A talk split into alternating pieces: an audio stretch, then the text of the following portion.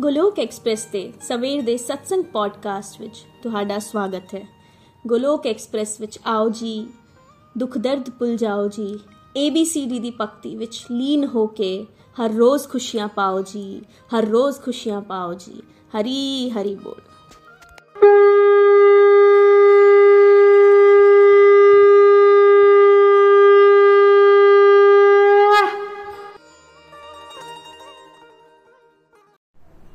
हरी बोल जी, हरि बोल।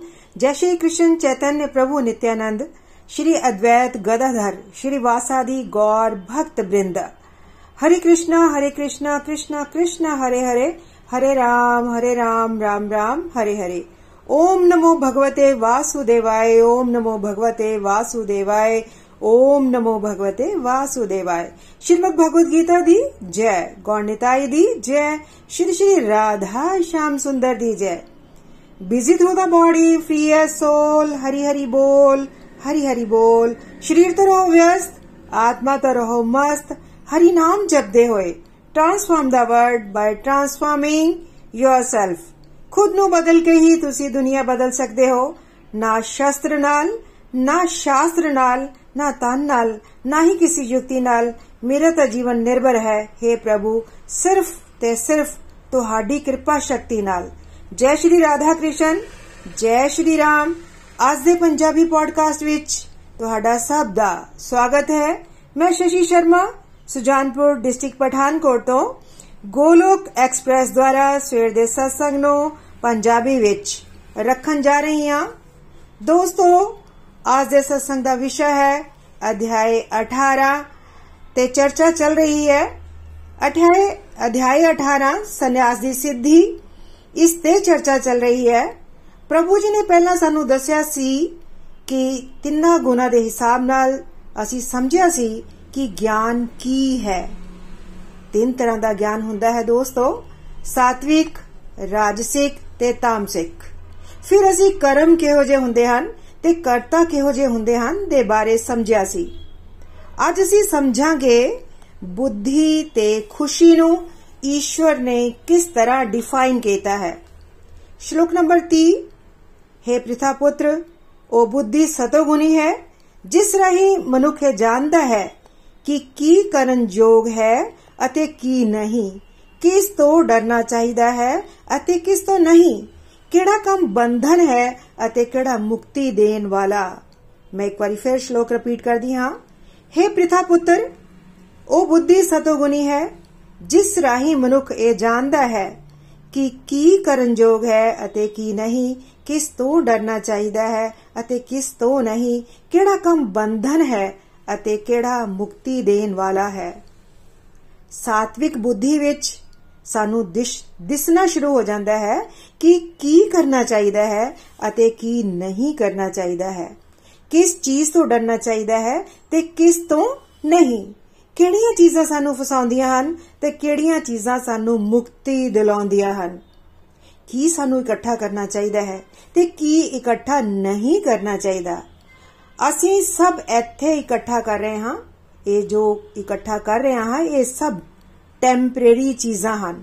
ਟੈਂਪਰੇਰੀ ਚੀਜ਼ਾਂ ਅਸੀਂ ਇਕੱਠੀਆਂ ਕਰ ਰਹੇ ਹਾਂ। ਡਿਵਾਈਨ ਅਕਾਊਂਟ ਨੂੰ ਵਧਾਉਣ ਲਈ, ਹਰੀ ਨਾਮ ਦੀ ਕਮਾਈ ਕਰਨ ਲਈ, ਜ਼ਿਆਦਾ ਤੋਂ ਜ਼ਿਆਦਾ ਇਕੱਠੀ ਕਰਨੀ ਚਾਹੀਦੀ ਹੈ ਸਾਨੂੰ ਜੀ। ਹਰੀ ਨਾਮ ਦੀ ਕਮਾਈ ਸਾਨੂੰ ਜ਼ਿਆਦਾ ਤੋਂ ਜ਼ਿਆਦਾ ਇਕੱਠੀ ਕਰਨੀ ਚਾਹੀਦੀ ਹੈ। ਪਰ ਇਸ ਪਾਸੇ ਅਸੀਂ ਧਿਆਨ ਬਿਲਕੁਲ ਵੀ ਨਹੀਂ ਦਿੰਦੇ। ਸਾਤਵਿਕ ਬੁੱਧੀ ਨਾ ਹੋਣ ਦੇ ਕਾਰਨ ਕਿਸ ਚੀਜ਼ ਨੂੰ ਜ਼ਿਆਦਾ ਵੈਲਿਊ ਦੇਣੀ ਹੈ, ਕਿਸ ਨੂੰ ਨਹੀਂ, ਕਿਸ ਨੂੰ ਇਗਨੋਰ ਕਰਨਾ ਹੈ। ਹਨਾ, ਇਹ ਅਸੀਂ ਬਿਲਕੁਲ ਵੀ ਧਿਆਨ ਨਹੀਂ ਦਿੰਦੇ। ਜਿਨ੍ਹਾਂ ਚੀਜ਼ਾਂ ਨੂੰ ਸਾਨੂੰ ਇਗਨੋਰ ਕਰਨਾ ਚਾਹੀਦਾ ਹੈ ਚਾਹੀਦਾ ਹੈ, ਉਸ ਤੇ ਜ਼ਿਆਦਾ ਸਮਾਂ ਅਸੀਂ ਵਿਅਰਥ ਕਰ ਦਿੰਦੇ ਹਾਂ। ਜਿਸ ਤੇ ਸਮਾਂ ਲਗਾਉਣਾ ਚਾਹੀਦਾ ਹੈ ਉਸ ਨੂੰ ਅਸੀਂ ਇਗਨੋਰ ਕਰ ਦਿੰਦੇ ਹਾਂ। ਸਾਨੂੰ ਪਤਾ ਨਹੀਂ ਲਾਈਫ ਵਿੱਚ ਕਿਸ ਚੀਜ਼ ਨੂੰ ਕਿੰਨੀ ਅਹਿਮਤ ਦੇਣੀ ਹੈ। ਲੋਕ ਸਮਝ ਨਹੀਂ ਪਾਉਂਦੇ ਕਿ ਕਿਹੜੀ ਚੀਜ਼ ਕਦੋਂ, ਕਿੰਨੀ। ਮੰਨ ਲਓ, ਤੁਸੀਂ 20-25 ਸਾਲ ਦੇ ਹੋ ਅਤੇ ਜੌਬ ਲੱਭ ਰਹੇ ਹੋ, ਹਨਾ? ਤਾਂ ਠੀਕ ਹੈ, ਬਿਲਕੁਲ ਠੀਕ ਹੈ। ਉਸ ਸਮੇਂ ਜੌਬ ਲੱਭਣਾ ਸਾਡੀ ਡਿਊਟੀ ਹੈ ਸਾਨੂੰ ਲੱਭਣੀ ਚਾਹੀਦੀ ਵੀ ਹੈ ਕਿਉਂਕਿ ਜ਼ਰੂਰਤ ਹੈ ਉਸ ਵੇਲੇ ਦੀ ਪਰ ਜੇਕਰ ਅਸੀਂ 60 ਪਲੱਸ ਹੋ ਚੁੱਕੇ ਹਾਂ ਉਸ ਤੋਂ ਉੱਪਰ ਹੋ ਚੁੱਕੇ ਹਾਂ ਤੇ ਇਸ ਉਮਰ ਦੇ ਵਿੱਚ ਵੀ ਅਸੀਂ ਜੌਬ ਹੀ ਲੱਭ ਰਹੇ ਹਾਂ ਹਨਾ ਰਿਟਾਇਰ ਹੋਣ ਤੋਂ ਬਾਅਦ ਫਿਰ ਤੋਂ ਜੌਬ ਲੱਭ ਰਹੇ ਹਾਂ ਜਾਂ ਆਪਣੇ ਬਿਜ਼ਨਸ ਨੂੰ ਵਧਾਉਣ ਦੇ ਲਈ ਅਸੀਂ ਸੋਚ ਰਹੇ ਹਾਂ ਤਾਂ ਦੋਸਤੋ ਕੀ ਇਹ ਠੀਕ ਹੈ 20 ਸਾਲ ਵਿੱਚ ਵੀ ਤੁਸੀਂ ਉਹੀ ਕਰ ਰਹੇ ਸੀ ਤੇ 60 ਸਾਲ ਵਿੱਚ ਵੀ ਤੁਸੀਂ ਉਹੀ ਕਰ ਰਹੇ ਹੋ ਕਿ ਇਸ ਵੇਲੇ ਇਹ ਕਰਨਾ ਠੀਕ ਹੈ ਹਨਾ ਰਿਟਾਇਰਮੈਂਟ ਤੋਂ ਬਾਅਦ ਕੀ ਇਹ ਕਰਨਾ ਠੀਕ ਹੈ ਅਕਸਰ ਲੋਕ ਡਰਦੇ ਰਹਿੰਦੇ ਹਨ ਕਿ ਸਾਡੇ ਬੱਚੇ ਨੂੰ ਕੁਝ ਨਾ ਹੋ ਜਾਵੇ ਕਿਤੇ ਮੇਰੇ ਹਸਬੰਡ ਨੂੰ ਕੁਝ ਨਾ ਹੋ ਜਾਏ ਕਿਤੇ ਉਹ ਮੇਰੇ ਤੋਂ ਪਹਿਲਾਂ ਨਾ ਚਲੇ ਜਾਣ ਮੇਰਾ ਕੀ ਹੋਏਗਾ ਮੇਰਾ ਘਰ ਕਿਵੇਂ ਚੱਲੇਗਾ ਪਰ ਇਸ ਗੱਲ ਤੇ ਕੋਈ ਨਹੀਂ ਇਸ ਗੱਲ ਤੋਂ ਕੋਈ ਨਹੀਂ ਡਰਦਾ ਕਿ ਇੱਕ ਦਿਨ ਅਸੀਂ ਛੱਡ ਕੇ ਸਭ ਕੁਝ ਚਲੇ ਜਾਣਾ ਹੈ ਹੁਣ ਵੀ ਕਿਸੇ ਵੇਲੇ ਵੀ ਸਾਡਾ ਸਰੀਰ, ਸਾਡਾ ਸਾਥ ਛੱਡ ਕੇ ਜਾ ਸਕਦਾ ਹੈ। ਕਿਸ ਤੋਂ ਡਰਨਾ ਚਾਹੀਦਾ ਹੈ? ਕਿਸ ਤੋਂ ਨਹੀਂ? ਸਰੀਰ ਛੱਡਣ ਦਾ ਡਰ ਹੋਣਾ ਚਾਹੀਦਾ ਹੈ? ਕਿ, ਕੀ ਕੀ ਇਸ ਚੀਜ਼ ਦਾ ਡਰ ਹੋਣਾ ਚਾਹੀਦਾ ਹੈ? ਜਾਂ x, y, z ਦੇ ਵਿਛੜਨ ਦਾ ਡਰ ਹੋਣਾ ਚਾਹੀਦਾ ਹੈ? ਡਰਨਾ ਇਸ ਤੋਂ ਹੈ ਕਿ ਇੱਕ ਦਿਨ ਛੱਡਣਾ ਹੈ ਜੀ। ਹੈਨਾ ਅਸੀਂ ਸਭ ਨੇ ਸਭ ਕੁਝ ਛੱਡ ਕੇ ਚਲੇ ਜਾਣਾ ਹੈ ਅਤੇ ਸਾਨੂੰ ਸਭ ਨੂੰ ਪ੍ਰਭੂ ਨੂੰ ਹਿਸਾਬ ਦੇਣਾ ਪਵੇਗਾ। ਹਿਸਾਬ ਦੇਣਾ ਪਏਗਾ ਦੋਸਤੋ ਸਾਨੂੰ ਸਭ ਨੂੰ, ਹੈਨਾ? ਇਸ ਬਾਰੇ ਸੋਚਦੇ ਹੀ ਨਹੀਂ ਅਸੀਂ। ਟੈਂਪਰੇਰੀ ਚੀਜ਼ਾਂ ਦੀ ਟੈਨਸ਼ਨ ਅਸੀਂ ਲੈਂਦੇ ਰਹਿੰਦੇ ਹਾਂ। ਸੋਚਣ ਦੀ ਗੱਲ ਹੈ, ਹੈਨਾ? ਕਿ ਜੇ ਨਾ ਬੱਚਿਆਂ ਲਈ ਜਿਸ ਬੀਵੀ ਨੂੰ ਅਸੀਂ ਇੰਨਾ ਪਿਆਰ ਕਰਦੇ ਹਾਂ ਜਾਂ ਜਿਸ ਪਤੀ ਨੂੰ ਇੰਨਾ ਪਿਆਰ ਕਰਦੇ ਹਾਂ, ਉਹ ਪਹਿਲਾਂ ਕਿੱਥੇ ਸੀ? ਅੱਜ ਤੋਂ ਪਹਿਲਾਂ ਉਹ ਕਿੱਥੇ ਸਨ? ਔਰ ਜਦੋਂ ਤੱਕ ਸਾਡੀ ਸਾਤਵਿਕ ਬੁੱਧੀ ਨਹੀਂ ਹੁੰਦੀ, ਉਦੋਂ ਤੱਕ ਸਾਡੇ ਸੋਚਣ ਦਾ ਤਰੀਕਾ ਠੀਕ ਨਹੀਂ ਹੁੰਦਾ ਦੋਸਤੋ। ਸਾਤਵਿਕ ਬੁੱਧੀ ਨਾਲ ਸਾਨੂੰ ਪਤਾ ਲੱਗ ਜਾਵੇਗਾ ਕਿ ਕਿਸ ਚੀਜ਼ ਨੂੰ ਕਿੰਨੀ ਵੇਟੇਜ ਦੇਣੀ ਹੈ। ਜਿਵੇਂ ਘਰ ਵਿੱਚ ਸਬਜ਼ੀ ਅਸੀਂ ਬਣਾਉਂਦੇ ਹਾਂ, ਉਸ ਵਿੱਚ ਮਸਾਲੇ ਹਿਸਾਬ ਨਾਲ ਪਾਏ ਜਾਂਦੇ ਹਨ। ਉਸੇ ਤਰ੍ਹਾਂ, ਬਿਲਕੁਲ ਉਸੇ ਤਰ੍ਹਾਂ ਸਾਤਵਿਕ ਬੁੱਧੀ ਦੇ ਨਾਲ ਇਹ ਸਮਝ ਆ ਜਾਂਦੀ ਹੈ ਕਿ ਕਿਹੜੀ ਚੀਜ਼ ਸਾਡੇ ਲਈ ਕਿੰਨੀ ਮਹੱਤਵਪੂਰਨ ਹੈ। ਪੈਸੇ ਦੀ ਆਪਣੀ ਮਹੱਤਤਾ ਹੈ, ਸਿਹਤ ਦੀ ਆਪਣੀ ਹੈ, ਜਿਵੇਂ complete health and complete happiness model ਦੇ ਵਿੱਚ ਜੇਕਰ ਸਾਤਵਿਕ ਬੁੱਧੀ ਹੋਵੇਗੀ, ਹੈਨਾ? ਸਾਤਵਿਕ ਬੁੱਧੀ ਹੋਵੇਗੀ ਤਾਂ ਤੁਹਾਨੂੰ ਪਤਾ, ਬਿਲਕੁਲ ਪਤਾ ਹੋ ਜਾਏਗਾ ਕਿ ਅਸੀਂ B ਅਤੇ C ਨੂੰ ਕਿਸ ਤਰ੍ਹਾਂ ਡਿਵੋਸ਼ਨ ਬਣਾਉਣਾ ਹੈ। ਕਿਵੇਂ ਅਸੀਂ ਡਿਸਟਰਕਟਿਵ ਟੂ ਡਿਵੋਸ਼ਨ ਕਰਨੀ ਹੈ, ਇਹਨਾਂ ਗੱਲਾਂ ਦੀ ਸਾਨੂੰ ਮਹੱਤਤਾ ਦਾ ਪਤਾ ਲੱਗ ਜਾਵੇਗਾ। ਲੇਕਿਨ ਕਦੋਂ? ਉਦੋਂ ਹੀ ਜਦੋਂ ਸਾਡੀ ਬੁੱਧੀ ਸਾਤਵਿਕ ਹੋਵੇਗੀ। ਰਾਸੀ ਬੁੱਧੀ ਦੇ ਵਿੱਚ ਕੀ ਹੁੰਦਾ ਹੈ ਜੀ? ਇਸ ਵਿੱਚ, ਉਸ ਦੀ ਲਾਈਫ ਵਿੱਚ ਬੈਲੈਂਸ ਨਹੀਂ ਹੋਏਗਾ। ਹੈਨਾ? ਜੇ ਇੱਕ ਪਾਰਟਿਕੂਲਰ ਚੀਜ਼ ਨੂੰ ਪਾਉਣ ਦੀ ਸਾਡੀ ਇੱਛਾ ਬਹੁਤ ਸਟਰੋਂਗ ਹੋਵੇਗੀ, ਤਾਂ ਉਸ ਨੂੰ ਪਾਉਣ ਲਈ ਉਹ ਵਿਅਕਤੀ, ਜ਼ਮੀਨ, ਅਸਮਾਨ ਇੱਕ ਕਰ ਦੇਵੇਗਾ। ਕਿਹੜਾ ਵਿਅਕਤੀ? ਜਿਹੜਾ ਰਾਜਸੀ ਗੁਣ ਵਿੱਚ ਹੋਵੇਗਾ।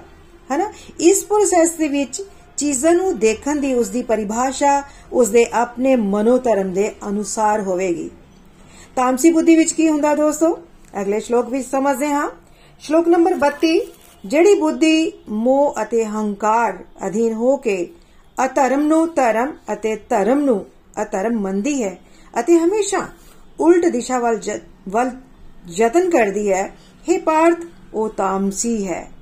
ਇੱਕ ਵਾਰ ਫੇਰ ਰਿਪੀਟ ਕਰਦੀ ਹਾਂ ਦੋਸਤੋ ਮੈਂ, ਜਿਹੜੀ ਬੁੱਧੀ, ਮੋਹ ਅਤੇ ਹੰਕਾਰ ਅਧੀਨ ਹੋ ਕੇ ਅਧਰਮ ਨੂੰ ਧਰਮ ਅਤੇ ਧਰਮ ਨੂੰ ਅਧਰਮ ਮੰਦੀ ਹੈ ਅਤੇ ਹਮੇਸ਼ਾ ਉਲਟ ਦਿਸ਼ਾ ਵੱਲ ਯਤਨ ਕਰਦੀ ਹੈ हे ਪਾਰਥ, ਉਹ ਤਾਮਸੀ ਹੈ।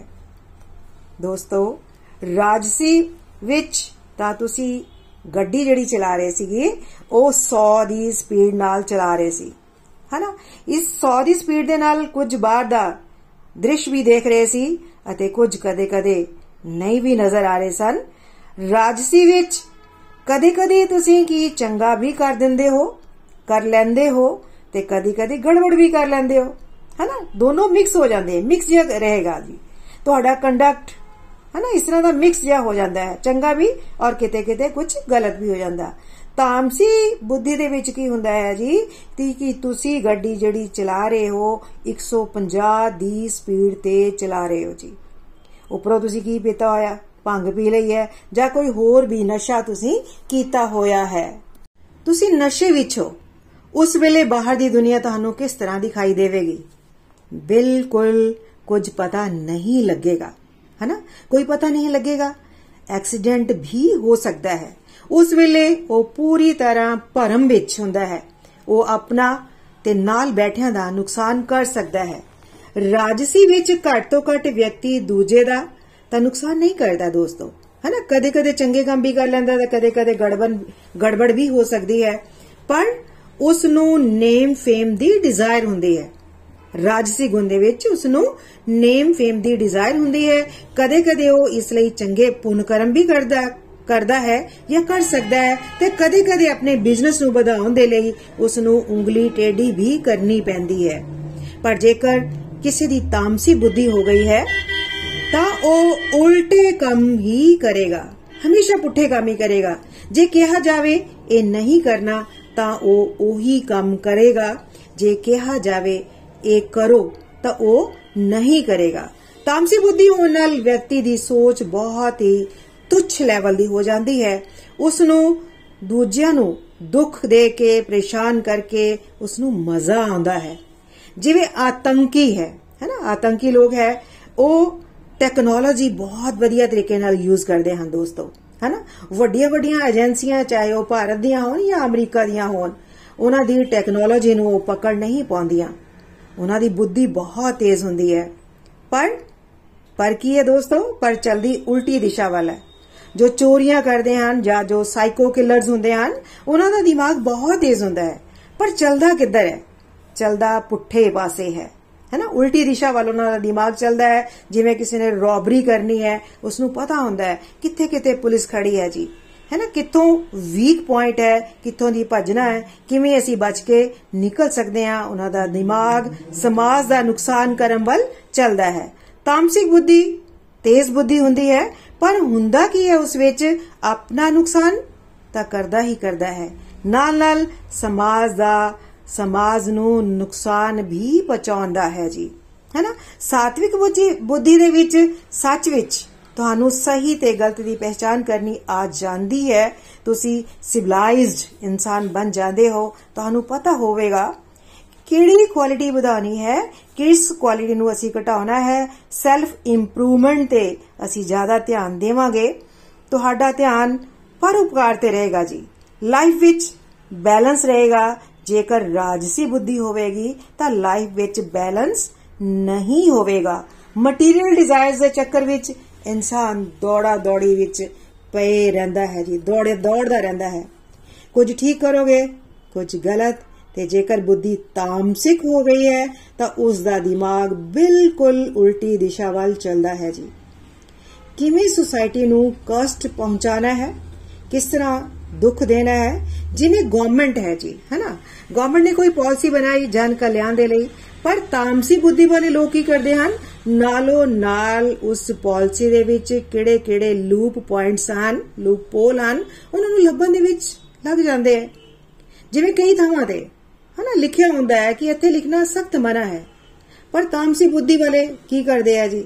ਜਦੋਂ ਦੇਖਦੇ ਕੋਈ ਦੇਖ ਨਹੀਂ ਰਿਹਾ ਜਾਂ ਰਾਤ ਦਾ ਸਮਾਂ ਹੋਵੇ, ਉੱਥੇ ਕੁਰੇਦ ਕੁਰੇਦ ਕੇ, ਹਨਾ, ਆਪਣਾ ਨਾਂ ਉੱਕੜ ਦਿੰਦੇ ਆ, ਲਿਖ ਦਿੰਦੇ ਆ। ਕਿਉਂ ਕਰਦੇ ਇਸ ਤਰ੍ਹਾਂ ਹਨਾ? ਇਸ ਲਈ ਕਰਦੇ ਆ ਕਿ ਉਹਨਾਂ ਦੀ ਸ਼ੈਤਾਨੀ ਖੋਪੜੀ ਹੁੰਦੀ ਹੈ। ਅੱਜ ਜ਼ਿਆਦਾਤਰ ਲੋਕਾਂ ਦੀ ਬੁੱਧੀ ਤਾਮਸੀ ਤੇ ਰਾਜਸੀ ਹੀ ਹੈ। ਕਿਉਂ ਇਸ ਤਰ੍ਹਾਂ ਦੀ ਹੈ?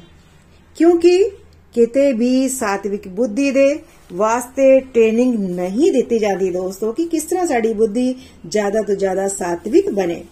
ਰਾਜਸੀ ਤੇ ਤਾਮਸੀ ਬੁੱਧੀ, ਸੋਸ਼ਲ ਮੀਡੀਆ, ਨਿਊਜ਼ ਆਸ-ਪਾਸ ਦੀਆਂ ਘਟਨਾਵਾਂ ਨੂੰ ਸੁਣ ਕੇ, ਦੇਖ ਕੇ ਖੁਦ ਹੀ ਹੋ ਜਾਂਦੀ ਹੈ, ਆਪਣੇ ਆਪ ਹੀ ਹੋ ਜਾਂਦੀ ਹੈ, ਹੈਨਾ? ਸਾਤਵਿਕ ਬੁੱਧੀ ਲਈ ਤੁਹਾਨੂੰ ਕੀ ਕਰਨਾ ਪਏਗਾ? ਸਾਤਵਿਕ ਬੁੱਧੀ ਦੇ ਲਈ ਸਤਸੰਗ ਸੁਣਨਾ ਪੈਂਦਾ ਹੈ। ਸਤਸੰਗ ਕਰਨਾ ਪੈਂਦਾ ਹੈ, ਕਰ ਨਹੀਂ ਸਕਦੇ ਨੋ ਪ੍ਰੋਬਲਮ ਸੁਣਨਾ ਪੈਂਦਾ ਸੁਣਨਾ ਜ਼ਰੂਰੀ ਹੈ ਜੀ। ਹੁਣ ਦੇਖਦੇ ਹਾਂ ਕਿ ਸਾਤਵਿਕ ਸੁਖ ਕਿਹੜਾ ਹੁੰਦਾ ਹੈ ਜੀ, ਹੈਨਾ? ਸ਼ਲੋਕ ਨੰਬਰ 37 ਜੋ ਸ਼ੁਰੂ ਵਿੱਚ ਜ਼ਹਿਰ ਵਰਗਾ ਲੱਗਦਾ ਹੈ, ਪਰ ਅੰਤ ਵਿੱਚ ਅੰਮ੍ਰਿਤ ਦੀ ਤਰ੍ਹਾਂ ਹੈ ਅਤੇ ਜੋ ਮਨੁੱਖ ਵਿੱਚ ਆਤਮ ਪ੍ਰਤੱਖੀਕਰਨ ਜਗਾਉਂਦਾ ਹੈ, ਉਹ ਸਾਤਵਿਕ ਸੁਖ ਕਹਾਉਂਦਾ ਹੈ। ਮੈਂ ਇਸ ਨੂੰ ਇੱਕ ਵਾਰ ਫਿਰ ਰਿਪੀਟ ਕਰਦੀ ਹਾਂ। ਸ਼ਲੋਕ ਨੰਬਰ 37 ਜੋ ਸ਼ੁਰੂ ਵਿੱਚ ਜ਼ਹਿਰ ਵਰਗਾ ਲੱਗਦਾ ਹੈ, ਪਰ ਅੰਤ ਵਿੱਚ ਅੰਮ੍ਰਿਤ ਦੀ ਤਰ੍ਹਾਂ ਹੈ ਅਤੇ ਜੋ ਮਨੁੱਖ ਵਿੱਚ ਆਤਮ ਪ੍ਰਤੱਖੀਕਰਨ ਜਗਾਉਂਦਾ ਹੈ, ਉਹ ਸਾਤਵਿਕ ਸੁਖ ਕਹਾਉਂਦਾ ਹੈ ਜੀ। ਨਿਕਲ ਜੀ ਨੇ ਕਿਹਾ ਕਿ ਕੀ ਆਨੰਦ ਸ਼ਬਦ ਨੂੰ ਸਾਨੂੰ ਮਟੀਰੀਅਲ ਕਹਿਣਾ ਚਾਹੀਦਾ ਹੈ? ਹੈ ਨਾ? ਆਨੰਦ ਤੇ ਸੁਖ ਦੇ ਵਿੱਚ ਬਹੁਤ ਵੱਡਾ ਅੰਤਰ ਹੈ ਜੀ। ਕੀ ਅੰਤਰ ਹੈ ਜੀ? ਸੁਖ ਸ਼ਬਦ ਮਟੀਰੀਅਲ ਲਾਈਫ ਨਾਲ ਲਿੰਕਡ ਹੁੰਦਾ ਹੈ ਜੀ। ਇਹ ਟੈਂਪਰੇਰੀ ਹੈ ਸੁਖ। ਜਦੋਂ ਆਨੰਦ ਸ਼ਬਦ ਆਉਂਦਾ ਹੈ, ਜਾਂ ਇਸ ਦੀ ਅਸੀਂ ਗੱਲ ਕਰਦੇ ਹਾਂ, ਤਾਂ ਉਸ ਦਾ ਅਰਥ ਬਲਿਸ ਹੈ ਜੀ। ਬਲਿਸ ਹੈ ਉਸ ਦਾ ਅਰਥ। ਜੋ ਪ੍ਰਭੂ ਨਾਲ ਬਹੁਤ ਗਹਿਰਾਈ ਨਾਲ ਜੁੜੇ ਹੁੰਦੇ ਹਨ, ਉਹਨਾਂ ਨੂੰ ਅੰਦਰੋਂ ਇਹ ਆਨੰਦ ਮਿਲਣਾ ਸ਼ੁਰੂ ਹੋ ਜਾਂਦਾ ਹੈ। ਇਸ ਦਾ ਬਾਹਰੀ ਪ੍ਰਸਥਿਤੀਆਂ ਦੇ ਨਾਲ ਕੋਈ ਵੀ ਲੈਣਾ ਦੇਣਾ ਨਹੀਂ ਹੁੰਦਾ। ਇੱਥੇ ਅਸੀਂ ਸੁਖ ਦੀ ਕੈਟਾਗਰੀ ਸਮਝ ਰਹੇ ਹਾਂ ਦੋਸਤੋ। ਆਨੰਦ ਦੀ ਨਹੀਂ, ਬਿਲਕੁਲ ਵੀ ਹੈ ਨਾ ਆਨੰਦ ਸੋਲ ਲੈਵਲ ਦਾ ਹੁੰਦਾ ਹੈ। ਸੋਲ ਲੈਵਲ ਦੀ ਖੁਸ਼ੀ ਹੁੰਦੀ ਹੈ ਜੀ। ਸੁਖ ਜੋ ਸ਼ਬਦ ਹੈ, ਇਹ ਬਾਡੀਲੀ ਲੈਵਲ ਦਾ ਹੁੰਦਾ ਹੈ। ਸਰੀਰਕ ਤੌਰ ਤੇ ਦਾ ਹੁੰਦਾ ਹੈ ਜੀ। ਬਾਡੀਲੀ ਲੈਵਲ ਦੀ ਹੈਪੀਨੈਸ ਕਿਹੜੀ ਹੈ? ਸਭ ਤੋਂ ਹਾਈਐਸਟ ਲੈਵਲ ਦੀ ਖੁਸ਼ੀ ਜਿੱਥੋਂ ਫਿਰ ਤੁਸੀਂ ਆਨੰਦ ਵੱਲ ਜਾ ਸਕਦੇ ਹੋ, ਉਹ ਹੈ ਸਾਤਵਿਕ ਸੁਖ। ਜਿਵੇਂ ਤਾਮਸੀ ਸੁਖ ਐਲਕੇਜੀ ਹੈ। ਰਾਜਸੀ ਸੁਖ, ਹਾਈ ਸਕੂਲ ਹੈ। ਅਤੇ ਸਾਤਵਿਕ ਸੁਖ, ਯੂਨੀਵਰਸਿਟੀ ਹੈ। ਤੇ ਆਨੰਦ ਆਨੰਦ ਕੀ ਹੈ ਜੀ? ਤੇ ਆਨੰਦ ਪੀ ਐਚ ਡੀ ਹੈ ਜੀ। ਪੀ ਐਚ ਡੀ ਹੈ ਹੈਨਾ ਬਿਨਾ ਯੂਨੀਵਰਸਿਟੀ ਵਿੱਚ ਆਏ ਤੁਸੀਂ ਪੀ ਐਚ ਡੀ ਨਹੀਂ ਕਰ ਸਕਦੇ ਹੈਨਾ ਯੂਨੀਵਰਸਿਟੀ ਪਾਸ ਕਰੋਗੇ ਉਸ ਤੋਂ ਬਾਅਦ ਹੀ ਤੁਸੀਂ ਪੀ ਐਚ ਡੀ ਕਰ ਸਕਦੇ ਹੋ ਸਾਤਵਿਕ ਸੁਖ ਵਿੱਚ ਪਹਿਲਾ ਮਜ਼ਾ ਨਹੀਂ ਆਉਂਦਾ ਜ਼ਹਿਰ ਦੀ ਤਰ੍ਹਾਂ ਲੱਗਦਾ ਹੈ ਪਰ ਬਾਅਦ ਵਿੱਚ ਬਾਅਦ ਵਿੱਚ ਬਹੁਤ ਹੀ ਆਨੰਦ ਆਉਂਦਾ ਹੈ ਜੀ ਅਸੀਂ ਸਭ ਮਨ ਦੇ ਦਾਸ ਹਾਂ ਤੇ ਮਨ ਕੀ ਚਾਹੁੰਦਾ ਹੈ ਕੀ ਚਾਹੁੰਦਾ ਦੋਸਤੋ ਸਾਡਾ ਮਨ ਇਨਸਟੈਂਟ ਪਲੇਅਰ ਚਾਹੁੰਦਾ ਹੈ ਜੀ ਜਿਵੇਂ ਛੋਟੇ ਬੱਚੇ ਨੂੰ ਜੋ ਆਈਸਕ੍ਰੀਮ ਦੀ ਡਿਮਾਂਡ ਕਰ ਰਿਹਾ ਹੈ ਤੁਸੀਂ ਉਸ ਨੂੰ ਕਹੋ ਕਿ ਪਹਿਲਾਂ ਵੀ 6 ਮਹੀਨੇ ਪੜ੍ਹਾਈ ਕਰ। ਹਨਾ? 6 ਮਹੀਨੇ ਪੜ੍ਹਾਈ ਕਰਕੇ ਚੰਗੇ ਨੰਬਰ ਲੈ ਕੇ ਦਿਖਾ, ਫਿਰ ਤੈਨੂੰ ਆਈਸਕ੍ਰੀਮ ਦਾ ਪੂਰਾ ਕੰਟੇਨਰ ਪੂਰਾ ਡੱਬਾ ਤੈਨੂੰ ਲੈ ਕੇ ਦੇਵਾਂਗਾ, ਦਵਾਂਗਾ। ਤਾਂ ਬੱਚਾ ਤੁਹਾਨੂੰ ਕੀ ਕਹੇਗਾ ਜੀ? ਦੱਸੋ ਕੀ ਕਹੇਗਾ? ਕਹੇਗਾ, ਤੁਸੀਂ ਪਾਗਲ ਹੋ ਗਏ ਹੋ। ਹੈਨਾ? ਇੱਕ ਆਈਸਕ੍ਰੀਮ ਦੇ ਵਾਸਤੇ 6 ਮਹੀਨੇ ਦਾ ਤੁਸੀਂ ਇੰਤਜ਼ਾਰ ਕਰਵਾ ਰਹੇ ਹੋ, ਹੈਨਾ? 6 ਮਹੀਨੇ ਬਾਅਦ ਆਈਸਕ੍ਰੀਮ ਹੈਨਾ, ਤੁਸੀਂ ਲੈ ਕੇ ਦਵੋਗੇ ਉਸ ਨੂੰ ਤਾਂ ਉਸੇ ਵੇਲੇ ਆਈਸਕ੍ਰੀਮ ਚਾਹੀਦੀ ਹੈ, ਉਸੇ ਵੇਲੇ। ਉਸੇ ਤਰ੍ਹਾਂ ਤੁਹਾਡੇ ਮਨ ਨੂੰ ਇਨਸਟੈਂਟ ਪਲੇਅਰ ਚਾਹੀਦੀ ਹੈ ਜੀ। ਉਹ ਇਹ ਨਹੀਂ ਸੋਚ ਪਾਉਂਦਾ ਕਿ 6 ਮਹੀਨੇ ਬਾਅਦ ਮੈਂ ਇਹ ਕਰਾਂਗਾ ਜਾਂ ਪਾਵਾਂਗਾ, ਹੈਨਾ? 6 ਮਹੀਨੇ ਬਾਅਦ ਮੈਨੂੰ ਖੁਸ਼ੀ ਮਿਲੇਗੀ। ਸੋ ਮੈਕਸਿਮਮ ਲੋਕ ਸਮਾਜ ਦੇ ਵਿੱਚ ਸਾਤਮਿਕ ਸਾਤਵਿਕ ਸੁਖ ਵੱਲ ਅਟਰੈਕਟ ਨਹੀਂ ਹੁੰਦੇ। ਕਿਉਂਕਿ ਅਸੀਂ ਸਾਰੇ ਮਨ ਦੇ ਦਾਸ ਹਾਂ ਜੀ। ਮਨ ਦੇ ਦਾਸ ਹਾਂ ਸੀ ਕੋਈ ਨਹੀਂ ਕਹਿੰਦਾ ਕਿ ਅਸੀਂ ਪਿਕਚਰ ਦੇਖਣ ਨਾ ਜਾਈਏ ਜਾਂ ਮੈਂ ਗੱਪਾਂ ਨਾ ਮਾਰਾਂ ਜਾਂ ਦੋਸਤਾਂ ਨਾਲ ਮੈਂ ਚਰਚਾ ਨਾ ਕਰਾਂ। ਕਿਉਂਕਿ ਉਸ ਵਿੱਚ ਸਾਨੂੰ ਕੀ ਮਿਲਦਾ ਹੈ ਜੀ? ਸਾਨੂੰ ਆਨੰਦ, ਸਾਨੂੰ ਇਨਸਟੈਂਟ ਪਲੇਅਰ ਮਿਲਦੀ ਹੈ। ਆਨੰਦ ਨਹੀਂ ਕਵਾਂਗੇ ਜੀ, ਮਜ਼ਾ ਆਉਂਦਾ ਹੈ। ਹੈਨਾ? ਇਨਸਟੈਂਟ ਪਲੇਅਰ ਮਿਲਦੀ ਹੈ, ਖੁਸ਼ੀ ਮਿਲਦੀ ਹੈ ਜੀ। ਸੋ ਸੰਸਾਰ ਵਿੱਚ ਜ਼ਿਆਦਾਤਰ ਲੋਕ ਸਾਤਵਿਕ ਸੁਖ ਵੱਲ ਨਹੀਂ ਆਉਂਦੇ। ਕਾਰਨ? ਕਾਰਨ ਕੀ ਹੈ ਜੀ ਇਸ ਦਾ? ਇਸ ਵਿੱਚ ਉਸੇ ਵੇਲੇ ਸੁਖ ਨਹੀਂ ਮਿਲਦਾ ਜੀ, ਨਹੀਂ ਮਿਲਦਾ ਉਸ ਵੇਲੇ ਸੁਖ। ਜਿੰਨੀਆਂ ਵੀ ਚੰਗੀਆਂ ਆਤਾਂ ਚਾਹੇ ਉਹ ਸਵੇਰੇ ਸਤਸੰਗ ਸੁਣਨਾ ਹੋਏ, ਜਾਂ ਫੂਡਸ ਖਾਣਾ ਹੋਏ, ਜਾਂ ਭੋਲ ਗਾ ਕੇ ਖਾਣਾ ਹੋਏ, ਹੈਨਾ? ਸਾਤਵਿਕ ਕੈਟਾਗਰੀ ਵਿੱਚ ਆਉਂਦੀਆਂ ਹਨ। KFC Pizza Hut McDonald Barbeque Nation ਇਤਿਆਦੀ ਇਤਿਆਦੀ ਬਹੁਤ ਸਾਰੀਆਂ, ਹਨਾ? ਆਦਿ ਕਿਉਂ ਇਨਾ ਫੇਮਸ ਹੋ ਰਹੀਆਂ ਇਹ ਸਭ ਜਗ੍ਹਾ, ਹੈਨਾ? ਕਿਉਂਕਿ ਇਹਨਾਂ ਵਿੱਚ ਇਨਸਟੈਂਟ ਪਲੇਅਰ ਮਿਲਦਾ ਹੈ ਜੀ। ਇਨਸਟੈਂਟ ਪਲੇਅਰ ਮਿਲਦਾ ਹੈ। ਬਹੁਤ ਸਾਰੇ ਲੋਕ ਘਰ ਖਾਣਾ ਨਹੀਂ ਖਾਂਦੇ। ਮੈਕਡੀਜ਼ ਦੇ ਵਿੱਚ ਕਾਰ ਵਿੱਚ ਬੈਠੇ ਬੈਠੇ ਡਰਾਈਵ ਥਰੂ ਰਾਹੀਂ ਆਰਡਰ ਦਿੱਤਾ। ਅਗਲੀ ਖਿੜਕੀ ਦੇ ਵਿੱਚੋਂ 버ਗਰ ਫ੍ਰੈਂਚ ਫ੍ਰਾਈਜ਼ ਕੋਕ ਆਦਿ ਲੈਂਦੇ ਹਨ। ਕਾਰ ਵਿੱਚ ਬੈਠੇ ਬੈਠੇ ਖਾਂਦੇ ਹਨ ਤੇ ਬਿਨ ਦੇ ਵਿੱਚ ਉਹੀ ਜੋ ਵੇਸਟ ਹੈ ਪੇਪਰ ਸਾਡੇ ਕੋਲ ਉਸ ਨੂੰ ਸੁੱਟ ਦਿੱਤਾ ਜਾਂਦਾ ਹੈ। ਹਨਾ? ਤੇਲੇ ਦੀ ਵੀ ਮਿਹਨਤ ਨਹੀਂ ਲੱਗਦੀ। ਉਹ ਹੀ ਲੋਕੀ ਕਰਨਾ ਚਾਹੁੰਦੇ ਹਨ। ਬਿਲਕੁਲ ਮਿਹਨਤ ਨਹੀਂ ਕਰਨਾ ਚਾਹਦੇ ਦੋਸਤੋ। ਕਿਉਂ? ਕਿਉਂਕਿ ਮਨ ਨੂੰ ਮਿਹਨਤ ਕਰਨ ਦੀ ਆਦਤ ਹੀ ਨਹੀਂ ਹੁੰਦੀ ਜੀ। ਬਿਲਕੁਲ ਆਦਤ ਨਹੀਂ ਹੁੰਦੀ। ਇਹ ਉਸ ਮਨ ਦੀ ਗੱਲ ਹੋ ਰਹੀ ਹੈ ਜੋ ਟ੍ਰੇਨਡ ਨਹੀਂ ਹੈ। ਜੋ ਟ੍ਰੇਨਡ ਨਹੀਂ ਹੈ। ਜਿਨ੍ਹਾਂ ਦਾ ਮਨ ਟ੍ਰੇਨਡ ਹੁੰਦਾ ਹੈ, ਉਹ ਰੇਅਰੈਸਟ ਪਰਸਨਸ ਹੁੰਦੇ ਹਨ। ਸੋ ਜੋ ਟ੍ਰੇਨਡ ਮਨ ਨਹੀਂ ਹੈ, ਉਹ ਇਨਸਟੈਂਟ ਲੈਵਲ ਦਾ ਸੁਖ ਚਾਹੁੰਦਾ ਹੈ। ਨਿਕਲ ਜੀ ਨੇ ਆਪਣੀ ਉਦਾਹਰਨ ਦਿੰਦੇ ਹੋਏ ਕਿਹਾ ਕਿ ਜਿਵੇਂ ਜਦੋਂ ਉਹ ਵੱਡੇ ਹੋ ਰਹੇ ਸਨ, ਤਾਂ ਫਰਸਟ ਡੇ ਫਰਸਟ ਸ਼ੋਅ ਦੇਖਣ ਦਾ ਬਹੁਤ ਕ੍ਰੇਜ਼ ਹੁੰਦਾ ਸੀ ਉਹਨਾਂ ਨੂੰ। ਉਸ ਲਈ ਚਾਹੇ ਬਲੈਕ ਦੇ ਵਿੱਚ ਉਹਨਾਂ ਨੂੰ ਟਿਕਟ ਖਰੀਦਣੀ ਪੈ ਜਾਵੇ, ਕੋਈ ਫ਼ਰਕ ਨਹੀਂ ਪੈਂਦਾ। ਹਨਾ? ਕਿਉਂ? ਕਿਉਂਕਿ ਉਸ ਵੇਲੇ ਉਹ ਮਨ ਦੇ ਦਾਸ ਸਨ। ਹਨਾ?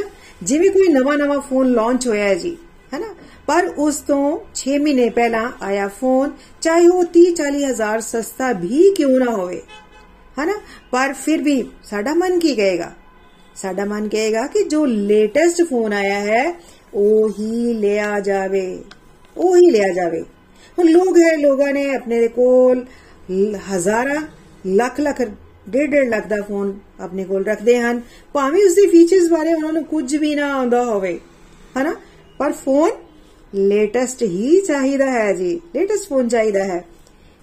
ਇੱਕ ਫੋਨ ਦੇ ਸਾਰੇ ਫੀਚਰਸ ਬਾਰੇ ਪਤਾ ਕਰਨਾ ਹੋਵੇ ਤਾਂ ਉਸ ਲਈ ਪਹਿਲਾਂ ਡਿਗਰੀ ਲੈਣੀ ਪਵੇਗੀ ਜੀ।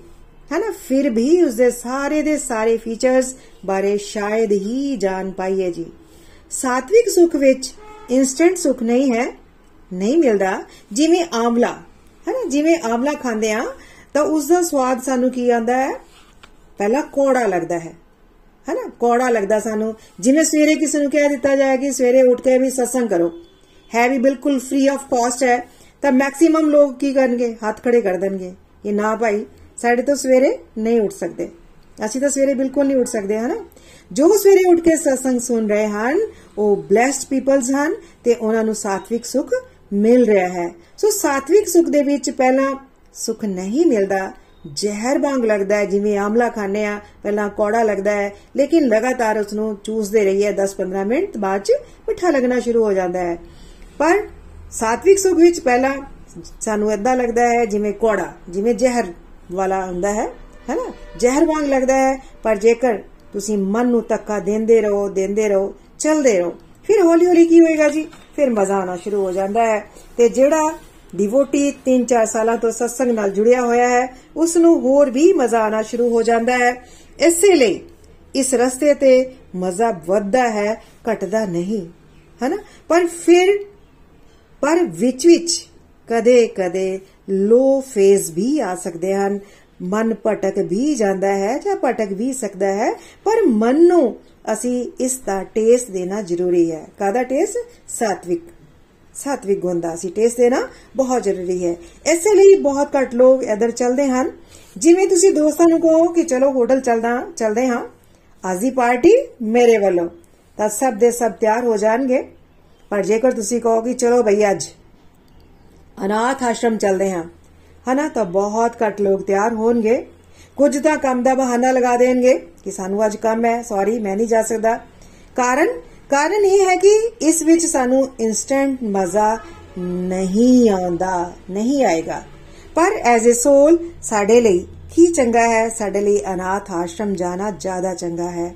ਜੇਕਰ ਲਗਾਤਾਰ ਤੁਸੀਂ ਕੁਝ ਸਾਲ ਇਸੇ ਤਰ੍ਹਾਂ ਕਰਦੇ ਰਹੋਗੇ, ਅਨਾਥ ਆਸ਼ਰਮ ਜਾਂ ਗਊਸ਼ਾਲਾ ਜਾ ਰਹੇ ਹੋ ਜਾਂ ਜਾਂਦੇ ਰਹੋਗੇ, ਤਾਂ ਤੁਹਾਡੀ ਚੁਆਇਸ ਹੋਟਲ ਦੀ ਥਾਂ ਤੇ ਇੱਧਰ ਜਾਣ ਦੀ ਜ਼ਿਆਦਾ ਹੋ ਜਾਵੇਗੀ। ਹੋ ਜਾਵੇਗੀ। ਕਿਉਂਕਿ ਇਸ ਨਾਲ ਤੁਹਾਨੂੰ ਆਨੰਦ ਆਣਾ ਸ਼ੁਰੂ ਹੋ ਜਾਵੇਗਾ ਸਾਤਵਿਕ ਸੁਖ ਵਿੱਚ ਪਹਿਲਾਂ ਪਲੇਅਰ ਨਹੀਂ ਹੁੰਦਾ, ਪਰ ਬਾਅਦ ਵਿੱਚ ਬਹੁਤ ਆਨੰਦ ਮਿਲਦਾ ਹੈ। ਸਾਤਵਿਕ ਸੁਖ ਆਤਮ ਪ੍ਰਤੱਖੀਕਰਨ ਵੱਲ ਵਧਾਉਂਦਾ ਹੈ ਤੇ ਆਤਮਿਕ ਆਨੰਦ ਦਿੰਦਾ ਹੈ, ਪਰ ਪਹਿਲਾਂ ਪਲੇਅਰ ਨਹੀਂ ਮਿਲਦੀ, ਬਾਅਦ ਵਿੱਚ ਆਨੰਦ ਮਿਲਦਾ ਹੈ। ਸ਼ਲੋਕ ਨੰਬਰ 38 ਜਿਹੜਾ ਸੁਖ ਇੰਦਰੀਆਂ ਰਾਹੀਂ ਉਹਨਾਂ ਦੇ ਵਿਸ਼ੇ ਦੇ ਸੰਪਰਕ ਤੋਂ ਪ੍ਰਾਪਤ ਹੁੰਦਾ ਹੈ ਅਤੇ ਜਿਹੜਾ ਪਹਿਲੋਂ ਅੰਮ੍ਰਿਤ ਵਰਗਾ ਤੇ ਅੰਤ ਵਿੱਚ ਜ਼ਹਿਰ ਵਰਗਾ ਲੱਗਦਾ ਹੈ, ਉਹ ਰਜੋਗੁਣੀ ਕਹਾਉਂਦਾ ਹੈ। ਫਿਰ ਇੱਕ ਵਾਰ ਰਿਪੀਟ ਕਰਦੀ ਹਾਂ ਜੀ, ਸ਼ਲੋਕ ਨੰਬਰ 38 ਜਿਹੜਾ ਸੁਖ ਇੰਦਰੀਆਂ ਰਾਹੀਂ ਉਹਨਾਂ ਦੇ ਵਿਸ਼ੇ ਦੇ ਸੰਪਰਕ ਤੋਂ ਪ੍ਰਾਪਤ ਹੁੰਦਾ ਹੈ ਅਤੇ ਜਿਹੜਾ ਪਹਿਲੋਂ ਅੰਮ੍ਰਿਤ ਵਰਗਾ ਅਤੇ ਅੰਤ ਵਿੱਚ ਜ਼ਹਿਰ ਵਰਗਾ ਲੱਗਦਾ ਹੈ, ਉਹ ਰਜੋਗੁਣੀ ਕਹਾਉਂਦਾ ਹੈ। ਦੋਸਤੋ ਰਾਜਸਿਕ ਸਾਤਵਿਕ ਤੋਂ ਬਿਲਕੁਲ ਉਲਟਾ ਹੈ ਜੀ। ਸਾਤਵਿਕ ਪਹਿਲਾਂ ਜ਼ਹਿਰ ਦੀ ਤਰ੍ਹਾਂ ਲੱਗਦਾ ਹੈ, ਪਰ ਬਾਅਦ ਵਿੱਚ ਆਨੰਦ ਮਿਲਦਾ ਹੈ। ਰਾਜਸਿਕ ਵਿੱਚ ਪਹਿਲਾਂ ਬਹੁਤ ਮਜ਼ਾ ਆਉਂਦਾ ਹੈ, ਪਰ ਬਾਅਦ ਵਿੱਚ ਜ਼ਹਿਰ ਦੀ ਤਰ੍ਹਾਂ ਲੱਗਦਾ ਹੈ। ਜ਼ਹਿਰ ਦੀ ਤਰ੍ਹਾਂ ਲੱਗਦਾ ਹੈ ਦੋਸਤੋ। ਰਾਜਸੀ ਸੁਖ ਵਿੱਚ ਪਹਿਲਾਂ ਇੰਦਰੀਆਂ ਇੰਦਰੀਆਂ ਦੇ ਸੁਖ ਲਈ ਇਨਸਾਨ ਦੌੜਿਆ ਰਹਿੰਦਾ ਹੈ। ਜਿਵੇਂ ਤੁਸੀਂ ਆਪਣੇ ਮਨਪਸੰਦ ਹੋਟਲ ਵਿੱਚ ਖਾਣਾ ਖਾਣਾ ਖਾਣਾ ਖਾਣ ਜਾਣਾ ਚਾਹੁੰਦੇ ਹੋ, ਹਨਾ? 2 ਘੰਟੇ ਟ੍ਰੈਫਿਕ ਵਿੱਚ ਫਸੇ ਰਹੇ 1 ਘੰਟੇ ਦਾ ਸਫ਼ਰ ਕੀਤਾ ਪੈਟਰੋਲ ਖਰਚ ਕੀਤਾ, ਪੈਸੇ ਲੱਗੇ, ਸਮਾਂ ਲੱਗਦਾ ਹੈ, ਉੱਥੇ ਜਾ ਕੇ ਖਾਣਾ ਖਾਦਾ ਖਾਣਾ ਖਾ ਕੇ ਮਜ਼ਾ ਵੀ ਬਹੁਤ ਆਇਆ। ਪਹਿਲੋਂ ਮਜ਼ਾ ਆਇਆ, ਪਰ ਘਰ ਵਿੱਚ ਆ ਕੇ ਪੇਟ ਵਿੱਚ ਦਰਦ ਹੋਣ ਲੱਗ ਪਿਆ, ਡਾਕਟਰ ਕੋਲ ਗਏ, ਸਮਾਂ, ਪੈਸਾ, ਪਰੇਸ਼ਾਨੀ, ਦੁੱਖ ਚਲਿਆ। ਦਵਾਈਆਂ ਖਾਦੀਆਂ ਵੇਖੋ, ਪਹਿਲਾ ਮਜ਼ਾ, ਫਿਰ ਪਰੇਸ਼ਾਨੀ। ਦੁੱਖ, ਇਹ ਰਾਜਸੀ ਸੁਖ ਹੈ ਜੀ। ਰਾਜਸੀ ਸੁਖ ਵਿੱਚ ਜਿਵੇਂ ਤੁਹਾਡਾ ਬਜਟ 10 ਲੱਖ ਹੈ, ਹੈਨਾ? ਪਰ ਤੁਹਾਡਾ ਦਿਲ ਕਰ ਰਿਹਾ ਹੈ, ਮੈਂ 40 ਲੱਖ ਦੀ ਆਡੀ ਕਾਰ ਲੈ ਲਵਾਂ। ਤੁਸੀਂ ਕੀ ਕਰਦੇ ਹੋ? ਤੁਸੀਂ 30 ਲੱਖ ਦਾ ਲੋਨ ਸੈਂਕਸ਼ਨ ਕਰਵਾ ਲਿਆ। ਇਹ ਸੋਚ ਕੇ ਕਿ ਮੇਰੀ 2 ਲੱਖ ਦੀ ਮੇਰੀ ਸੈਲਰੀ ਹੈ, ਉਹਦੇ ਵਿੱਚੋਂ 70000 ਦੀ ਕਾਰ ਦੀ ਕਿਸ਼ਤ ਮੈਂ ਦੇ ਦੇਵਾਂਗਾ ਬਹੁਤ ਆਸਾਨੀ ਨਾਲ, ਤਾਂ ਬਾਕੀ ਮੇਰਾ ਆਰਾਮ ਨਾਲ ਗੁਜ਼ਾਰਾ ਚੱਲਦਾ ਰਹੇਗਾ। ਪਰ ਹੋਇਆ ਕੀ? ਹੋਇਆ ਇਹ ਕਿ ਕੋਵਿਡ ਕਾਰਨ ਜਿਹੜਾ ਆਫਿਸਿਸ ਬੰਦ ਹੋ ਗਏ। ਹੈਨਾ? ਬੰਦ ਹੋਣ ਦੇ ਕਾਰਨ ਨੌਕਰੀ ਵਿੱਚ ਲੋਕਾਂ ਦੀ ਛੰਟੀ ਕਰ ਦਿੱਤੀ ਗਈ। ਛੰਟੀ ਕਰਨ ਦੇ ਨਾਲ ਕੀ ਹੋਇਆ? ਨੌਕਰੀ ਵਿੱਚੋਂ ਤੁਹਾਨੂੰ ਵੀ ਕੱਢ ਦਿੱਤਾ ਗਿਆ। ਹੈਨਾ? ਨੌਕਰੀ ਜਾਂਦੀ ਰਹੀ। ਇਸ ਹਾਲਾਤ ਦੇ ਵਿੱਚ 70000 ਦੀ ਕਿਸ਼ਤ ਕੱਢਣਾ ਬਿਲਕੁਲ ਮੁਸ਼ਕਿਲ ਹੋ ਜਾਵੇਗਾ। ਨੌਕਰੀ ਮਿਲ ਨਹੀਂ ਰਹੀ। 30 ਲੱਖ ਤੁਹਾਡੇ ਸਿਰ ਤੇ ਲੋਨ ਹੈ। ਇਸ ਹਾਲਾਤ ਦੇ ਵਿੱਚ ਉਹ ਲਾਲ ਰੰਗ ਦੀ ਆਡੀ ਕਾਰ ਤੁਹਾਨੂੰ ਕਿੰਨਾ ਕੁ ਸੁੱਖ ਦੇਵੇਗੀ? ਸੁੱਖ ਦੇਵੇਗੀ? ਜਾਂ ਖੜੀ ਖੜੀ ਉਹ ਜ਼ਹਿਰ ਦੇ ਸਮਾਨ ਲੱਗੇਗੀ? ਇਸੇ ਤਰ੍ਹਾਂ, ਜਿਵੇਂ ਕਾਲਜ ਵਿੱਚ ਪੜ੍ਹਦੇ ਹੋਏ ਮੁੰਡੇ ਕੁੜੀਆਂ ਨੂੰ ਇੱਕ ਦੂਜੇ ਨਾਲ ਪਿਆਰ ਹੋ ਜਾਂਦਾ ਹੈ, ਪਿਆਰ ਹੋ ਗਿਆ, ਦੋਵਾਂ ਨੇ ਇਕੱਠੇ ਜੀਵਨ ਮਰਨ ਦੀ ਕਸਮਾਂ ਖਾ ਲਈਆਂ, ਵਿਆਹ ਕਰਨਾ ਚਾਹੁੰਦੇ ਹਨ ਮਾਪੇ ਮੰਨਦੇ ਨਹੀਂ ਸੀ, ਪਰ ਅੰਤ ਵਿੱਚ ਮੁੰਡੇ ਦੇ ਮਾਪੇ ਮੰਨ ਗਏ, ਹਨਾ? ਬੱਚਿਆਂ ਨੇ ਵਿਆਹ ਕਰਵਾ ਲਿਆ ਆਊਟ ਆਫ ਦੀ ਵੇ ਜਾ ਕੇ ਵਿਆਹ ਕਰਵਾ ਲਿਆ ਔਰ ਆ ਕੇ ਮੁੰਡੇ ਦੇ ਮਾਪੇ ਦੇ ਨਾਲ ਰਹਿਣਾ ਸ਼ੁਰੂ ਕਰ ਦਿੱਤਾ। ਹਨਾ, ਹੁਣ ਲੜਕਾ ਚਾਹੁੰਦਾ ਹੈ ਕਿ ਲੜਕੀ ਜੋ ਹੈ ਮੇਰੇ ਮਾਪੇ ਦੀ ਇੱਜ਼ਤ ਕਰੇ ਇੱਜ਼ਤ ਕਰੇ, ਪਰ ਉਹ ਕਰਦੀ ਨਹੀਂ ਹੈ। ਕੁੜੀ ਨੂੰ ਮੁੰਡੇ ਦੀਆਂ ਬਹੁਤ ਸਾਰੀਆਂ ਆਦਤਾਂ ਚੰਗੀਆਂ ਨਹੀਂ ਲੱਗਦੀਆਂ। ਹਨਾ, ਉਹਨਾਂ ਵਿੱਚ ਕੀ ਹੁੰਦਾ ਹੈ? ਝਗੜਾ ਵੱਧਦਾ ਜਾਂਦਾ ਹੈ, ਝਗੜਾ ਸ਼ੁਰੂ ਹੋ ਜਾਂਦੇ ਹਨ। ਇੱਕ ਦੂਜੇ ਦੀ ਸ਼ਕਲ ਦੇਖਣਾ ਵੀ ਪਸੰਦ ਨਹੀਂ ਕਰਦੇ। ਹੁਣ ਮੁੰਡਾ ਵੀ ਇਹੋ ਚਾਹੁੰਦਾ ਹੈ ਕਿ ਉਸ ਦੀ ਜੌਬ ਕਿਸੇ ਦੂਸਰੇ ਸ਼ਹਿਰ ਵਿੱਚ ਲੱਗ ਜਾਏ। ਹਨਾ, ਕਿਉਂ ਲੱਗ ਜਾਏ? ਕਿਉਂਕਿ ਉਹ ਪਤਨੀ ਦੀ ਸ਼ਕਲ ਵੀ ਦੇਖਣਾ ਨਹੀਂ ਚਾਹੁੰਦਾ। ਇੰਨੀਆਂ ਲੜਾਈਆਂ, ਝਗੜੇ ਉਹਨਾਂ ਦੇ ਵਿੱਚ ਆਪਸੀ ਹੁੰਦੇ ਹਨ। ਹੈਨਾ ਜਾਉਂ ਕੀ ਕੀ ਕਰਦਾ ਹੈ ਕਿ ਰਾਤ ਨੂੰ ਬਹੁਤ ਲੇਟ ਆਉਣਾ ਸ਼ੁਰੂ ਹੋ ਜਾਂਦਾ ਹੈ ਤਾਂ ਕਿ ਉਸ ਦੇ ਨਾਲ ਮੁਲਾਕਾਤ ਹੀ ਨਾ ਹੋਏ। ਉਹ ਸੁੱਤੀ ਹੋਵੇ, ਉਸ ਵੇਲੇ ਮੈਂ ਘਰ ਜਾਵਾਂ। ਇਹ ਉਹ ਦੋਵੇਂ ਹੀ ਹਨ, ਇਹ ਦੋ ਉਹੀ ਵਿਅਕਤੀ ਹਨ ਜਿਹੜੇ ਪਹਿਲਾਂ ਇੱਕ ਦੂਜੇ ਦੇ ਬਿਨਾ ਰਹਿਣ ਦੇ, ਦੀ ਸੋਚ ਵੀ ਨਹੀਂ ਸਕਦੇ ਸਨ। ਹੁਣ ਉਹਨਾਂ ਦਾ ਕੀ ਹਾਲ ਹੈ? ਹਨਾ? ਆਪਸ ਵਿੱਚ ਇੱਕ ਦੂਜੇ ਦੀ ਸ਼ਕਲ ਵੀ ਦੇਖਣਾ ਨਹੀਂ ਚਾਹੁੰਦੇ ਹਨ। ਇਹ ਸੁਖ ਦੋਸਤੋ, ਰਾਜਸੀ ਸੁਖ ਹੈ। ਰਾਜਸੀ ਸੁਖ ਹੈ ਜੀ। ਹਨਾ? ਇਸ ਵਿੱਚ ਸੋਲ ਲੈਵਲ ਤੇ ਨਹੀਂ ਬਾਡੀਲੀ ਲੈਵਲ ਤੇ ਅਟਰੈਕਸ਼ਨ ਹੁੰਦੀ ਹੈ। ਰਾਜਸੀ ਸੁਖ ਵਿੱਚ ਪਹਿਲਾਂ ਇੰਦਰੀਆਂ ਦੇ ਸੁਖ ਨੂੰ ਦੇਖਿਆ ਜਾਂਦਾ ਹੈ। ਜੋ ਬਾਅਦ ਵਿੱਚ ਜ਼ਹਿਰ ਦੀ ਤਰ੍ਹਾਂ ਲੱਗਦਾ ਹੈ, ਤਾਮਸੀ ਸੁਖ ਵਿੱਚ ਕੀ ਹੁੰਦਾ ਹੈ ਦੋਸਤੋ? ਚਲੋ, ਅਗਲੇ ਸ਼ਲੋਕ ਦੇ ਵਿੱਚ ਅਸੀਂ ਜਾਣਦੇ ਹਾਂ। ਸ਼ਲੋਕ ਨੰਬਰ 39 ਅਤੇ ਜਿਹੜਾ ਸੁਖ ਆਤਮ ਪ੍ਰਤੱਖੀਕਰਨ ਪ੍ਰਤੀ ਅੰਨਾ ਹੈ, ਜਿਹੜਾ ਸ਼ੁਰੂ ਤੋਂ ਲੈ ਕੇ ਅੰਤ ਤੱਕ ਮੋਹ ਦਾ ਕਾਰਨ ਹੈ, ਅਤੇ ਜਿਹੜਾ ਨੀਂਦਰ, ਆਲਸ ਅਤੇ ਮੋਹ ਤੋਂ ਪੈਦਾ ਹੁੰਦਾ ਹੈ, ਉਹ ਤਾਮਸੀ ਕਹਾਉਂਦਾ ਹੈ। ਮੈਂ ਇੱਕ ਵਾਰ ਫਿਰ ਸ਼ਲੋਕ ਰਿਪੀਟ ਕਰਦੀ ਹਾਂ। ਸ਼ਲੋਕ ਨੰਬਰ 39 ਅਤੇ ਜਿਹੜਾ ਸੁਖ ਆਤਮ ਪ੍ਰਤੱਖੀ ਆਤਮ ਪ੍ਰਤੱਖੀਕਰਨ ਪ੍ਰਤੀ ਅੰਨਾ ਹੈ, ਜਿਹੜਾ ਸ਼ੁਰੂ ਤੋਂ ਲੈ ਕੇ ਅੰਤ ਤੱਕ ਮੋਹ ਦਾ ਕਾਰਨ ਹੈ ਅਤੇ ਜਿਹੜਾ ਨੀਂਦਰ, ਆਲਸ ਅਤੇ ਮੋਹ ਤੋਂ ਪੈਦਾ ਹੁੰਦਾ ਹੈ, ਉਹ ਤਾਮਸੀ ਕਹਾਉਂਦਾ ਹੈ। ਦੋਸਤੋ, ਤਾਮਸੀ ਖੁਸ਼ੀ ਵਿੱਚ ਭਰਮ ਹੁੰਦਾ ਹੈ। ਹਨਾ? ਬਿਲਕੁਲ ਭਰਮ ਹੁੰਦਾ ਹੈ। ਇਸ ਵਿੱਚ ਲੱਗ ਰਿਹਾ ਹੁੰਦਾ ਹੈ ਕਿ ਉਹ ਬਹੁਤ ਸੁਖੀ ਹੈ। ਜਿਵੇਂ ਤੁਸੀਂ ਸਤਸੰਗ ਕਰਨਾ ਜਾਂ ਸੁਣਨਾ ਸ਼ੁਰੂ ਕਰ ਦਿੱਤਾ, ਤਾਂ ਤੁਹਾਡੇ ਦੋਸਤ ਕੀ ਕਹਿਣਗੇ ਜੀ? ਯਾਰ, ਇਹ ਕਿਹੜੇ ਚੱਕਰਾਂ ਵਿੱਚ ਪੈ ਗਿਆ ਤੂੰ? ਹਨਾ? ਕੁਝ ਮਸਤੀ ਵਸਤੀ ਕਰਿਆ ਕਰ, ਹਨਾ? ਉਹਨਾਂ ਦੀ ਨਜ਼ਰਾਂ ਦੇ ਵਿੱਚ ਮਸਤੀ ਦਾ ਮਤਲਬ ਹੈ ਤਾਮਸੀ ਖੁਸ਼ੀ, ਹਨਾ? ਤਾਮਸੀ ਖੁਸ਼ੀ ਮੀਨਸ ਰਾਤ ਨੂੰ 2-3 ਵਜੇ ਸੌਣਾ, ਸਵੇਰੇ 10-11 ਵਜੇ ਉੱਠਣਾ, ਬਾਹਰ ਦਾ ਖਾਣਾ ਖਾਣਾ, ਸ਼ਰਾਬ ਪੀਣੀ, ਨਸ਼ੇ ਕਰਨੇ, ਇਸੇ ਨੂੰ ਹੀ ਯੰਗਸਟਰਸ ਖੁਸ਼ੀ ਮੰਨਦੇ ਹਨ ਜੀ। ਉਹਨਾਂ ਨੂੰ ਲੱਗਦਾ ਹੈ ਕਿ ਇਹ ਖੁਸ਼ੀ ਹੈ। ਇਹ ਹੀ ਖੁਸ਼ੀ ਹੈ। ਪਰ ਉਹ ਨਾ ਆਪਣਾ ਭਲਾ ਕਰ ਰਹੇ ਹਨ ਤੇ ਨਾ ਹੀ ਸਮਾਜ ਦਾ ਉਹ ਪੁੱਠੇ ਕੰਮ ਕਰ ਰਹੇ ਹਨ ਤੇ ਉਹਨਾਂ ਨੂੰ ਲੱਗਦਾ ਹੈ ਕਿ ਇਹ ਹੀ ਖੁਸ਼ੀ ਹੈ। ਜਿਵੇਂ ਕੋਈ ਸਿਗਰਟ ਪੀ ਰਿਹਾ ਦੋਸਤੋ। ਹਨਾ ਉਸ ਨੂੰ ਲੱਗਦਾ ਕਿ ਸਿਗਰਟ ਪੀਣ 'ਚ ਬਹੁਤ ਮਜ਼ਾ ਹੈ। ਪਰ ਨਾਲ ਕੀ ਹੈ ਜੀ? ਉਸਦੇ ਫੇਫੜੇ ਖਰਾਬ ਹੋ ਰਹੇ ਹਨ, ਪੈਸੇ ਖਰਾਬ ਹੋ ਰਹੇ ਹਨ, ਸਮਾਂ ਵੇਸਟ ਹੋ ਰਿਹਾ ਹੈ, ਉਹਦੇ ਮੂੰਹ ਦੇ ਵਿੱਚੋਂ ਸਮੈਲ ਆਉਂਦੀ ਹੈ, ਨਾ ਪਰਿਵਾਰ ਤੇ ਨਾ ਹੋਰ ਹੀ ਲੋਕ ਉਸ ਨੂੰ ਪਸੰਦ ਨਹੀਂ ਕਰਦੇ। ਉਸ ਨੂੰ ਨਹੀਂ, ਮਤਲਬ ਉਸ ਦੀਆਂ ਆਦਤਾਂ ਨੂੰ ਪਸੰਦ ਨਹੀਂ ਕਰਦੇ, ਪਰ ਉਸ ਨੂੰ ਲੱਗ ਰਿਹਾ ਹੈ ਕਿ ਉਸ ਨੂੰ ਖੁਸ਼ੀ ਮਿਲ ਰਹੀ ਹੈ। ਜਿਵੇਂ ਜੀ ਸੂਰ ਹੈ, ਹੈਨਾ, ਸੂਰ, ਪਿਗ ਪਿਗ ਹੈ। ਪਿਗ ਕੀ ਖਾਂਦਾ ਹੈ ਜੀ? ਹੈਨਾ, ਇੱਕ ਵਾਰੀ ਕੀ ਹੋਇਆ ਜੀ, ਕਿ ਇੰਦਰ ਨੂੰ ਸ਼ਰਾਪ ਮਿਲ ਗਿਆ। ਇੰਦਰ ਨੂੰ ਸ਼ਰਾਪ ਮਿਲਿਆ ਪਿਗ ਬਣਨ ਦਾ, ਸੂਰ ਬਣਨ ਦਾ ਸੂਰ ਬਣਨ ਦਾ, ਹੈਨਾ? ਪਿਗ ਬਣ ਕੇ ਉਹ ਮਲਮੂਤਰ ਗੰਦਗੀ ਖਾ ਰਹੇ ਸਨ ਤੇ ਸਾਰੇ ਦੇਵਤਾ ਹੈਰਾਨ ਹੋ ਰਹੇ ਸਨ ਕਿ ਇਹ ਕਰ ਕੀ ਰਹੇ ਹਨ? ਹੈ? ਪਰ ਉਹਨਾਂ ਨੂੰ ਕਚਰਾ ਖਾ ਕੇ ਮਜ਼ਾ ਆ ਰਿਹਾ ਸੀ। ਕਾਰਨ ਕਿ? ਉਹ ਉਸ ਵੇਲੇ ਸੂਰ ਦੇ ਸਰੀਰ ਦੇ ਵਿੱਚ ਸਨ। ਤੇ ਪਿਗ ਦਾ ਫੇਵਰਿਟ ਖਾਣਾ ਕੀ ਹੁੰਦਾ ਹੈ ਜੀ? ਕਿਚੜ, ਹਨਾ? ਤਾਮਸੀ ਸੁਖ ਵਿੱਚ ਉਸ ਨੂੰ ਪੁੱਠੇ ਸਿੱਧੇ ਕੰਮ ਕਰਕੇ ਮਜ਼ਾ ਆ ਰਿਹਾ ਹੁੰਦਾ ਹੈ। ਮੰਨ ਲਓ, ਕਦੀ ਕਿਸੇ ਨਸ਼ੇੜੀ ਦੇ ਕਮਰੇ ਵਿੱਚ ਤੁਹਾਨੂੰ ਜਾਣ ਦਾ ਮੌਕਾ ਮਿਲ ਜਾਏ, ਹੈਨਾ? ਕਮਰੇ ਦੀ ਹਾਲਤ ਦੇਖ ਕੇ ਤੁਸੀਂ ਹੈਰਾਨ ਹੋ ਜਾਓਗੇ ਅਤੇ ਸੋਚੋਗੇ ਕਿ ਕੋਈ ਕਿਸ ਤਰ੍ਹਾਂ ਆਪਣਾ ਜੀਵਨ ਬਰਬਾਦ ਕਰ ਸਕਦਾ ਹੈ। ਪਰ ਉਹ ਸਾਡੇ ਬਾਰੇ ਸੋਚਣਗੇ, ਉਹ ਮਤਲਬ ਨਸ਼ੇੜੀ। ਉਹ ਸਾਡੇ ਵਰਗੇ ਬਾਰੇ ਸੋਚਣਗੇ ਕਿ ਕਿਹੜੀ ਪਾਗਲ ਆਂਟੀ ਆ ਗਈ ਹੈ। ਇਸ ਨੂੰ ਕੀ ਪਤਾ ਕਿ ਮਸਤੀ ਕੀ ਹੁੰਦੀ ਹੈ। ਜਿਵੇਂ ਕੋਈ ਸ਼ਰਾਬ ਪੀਂਦਾ ਹੈ ਤੇ ਸ਼ਰਾਬ ਨਾ ਪੀਣ ਵਾਲੇ ਬਾਰੇ ਸੋਚਦਾ ਹੈ ਕਿ ਇਹਨਾਂ ਨੂੰ ਕੀ ਪਤਾ ਕਿ ਇਸ ਦਾ ਮਜ਼ਾ ਕੀ ਹੈ।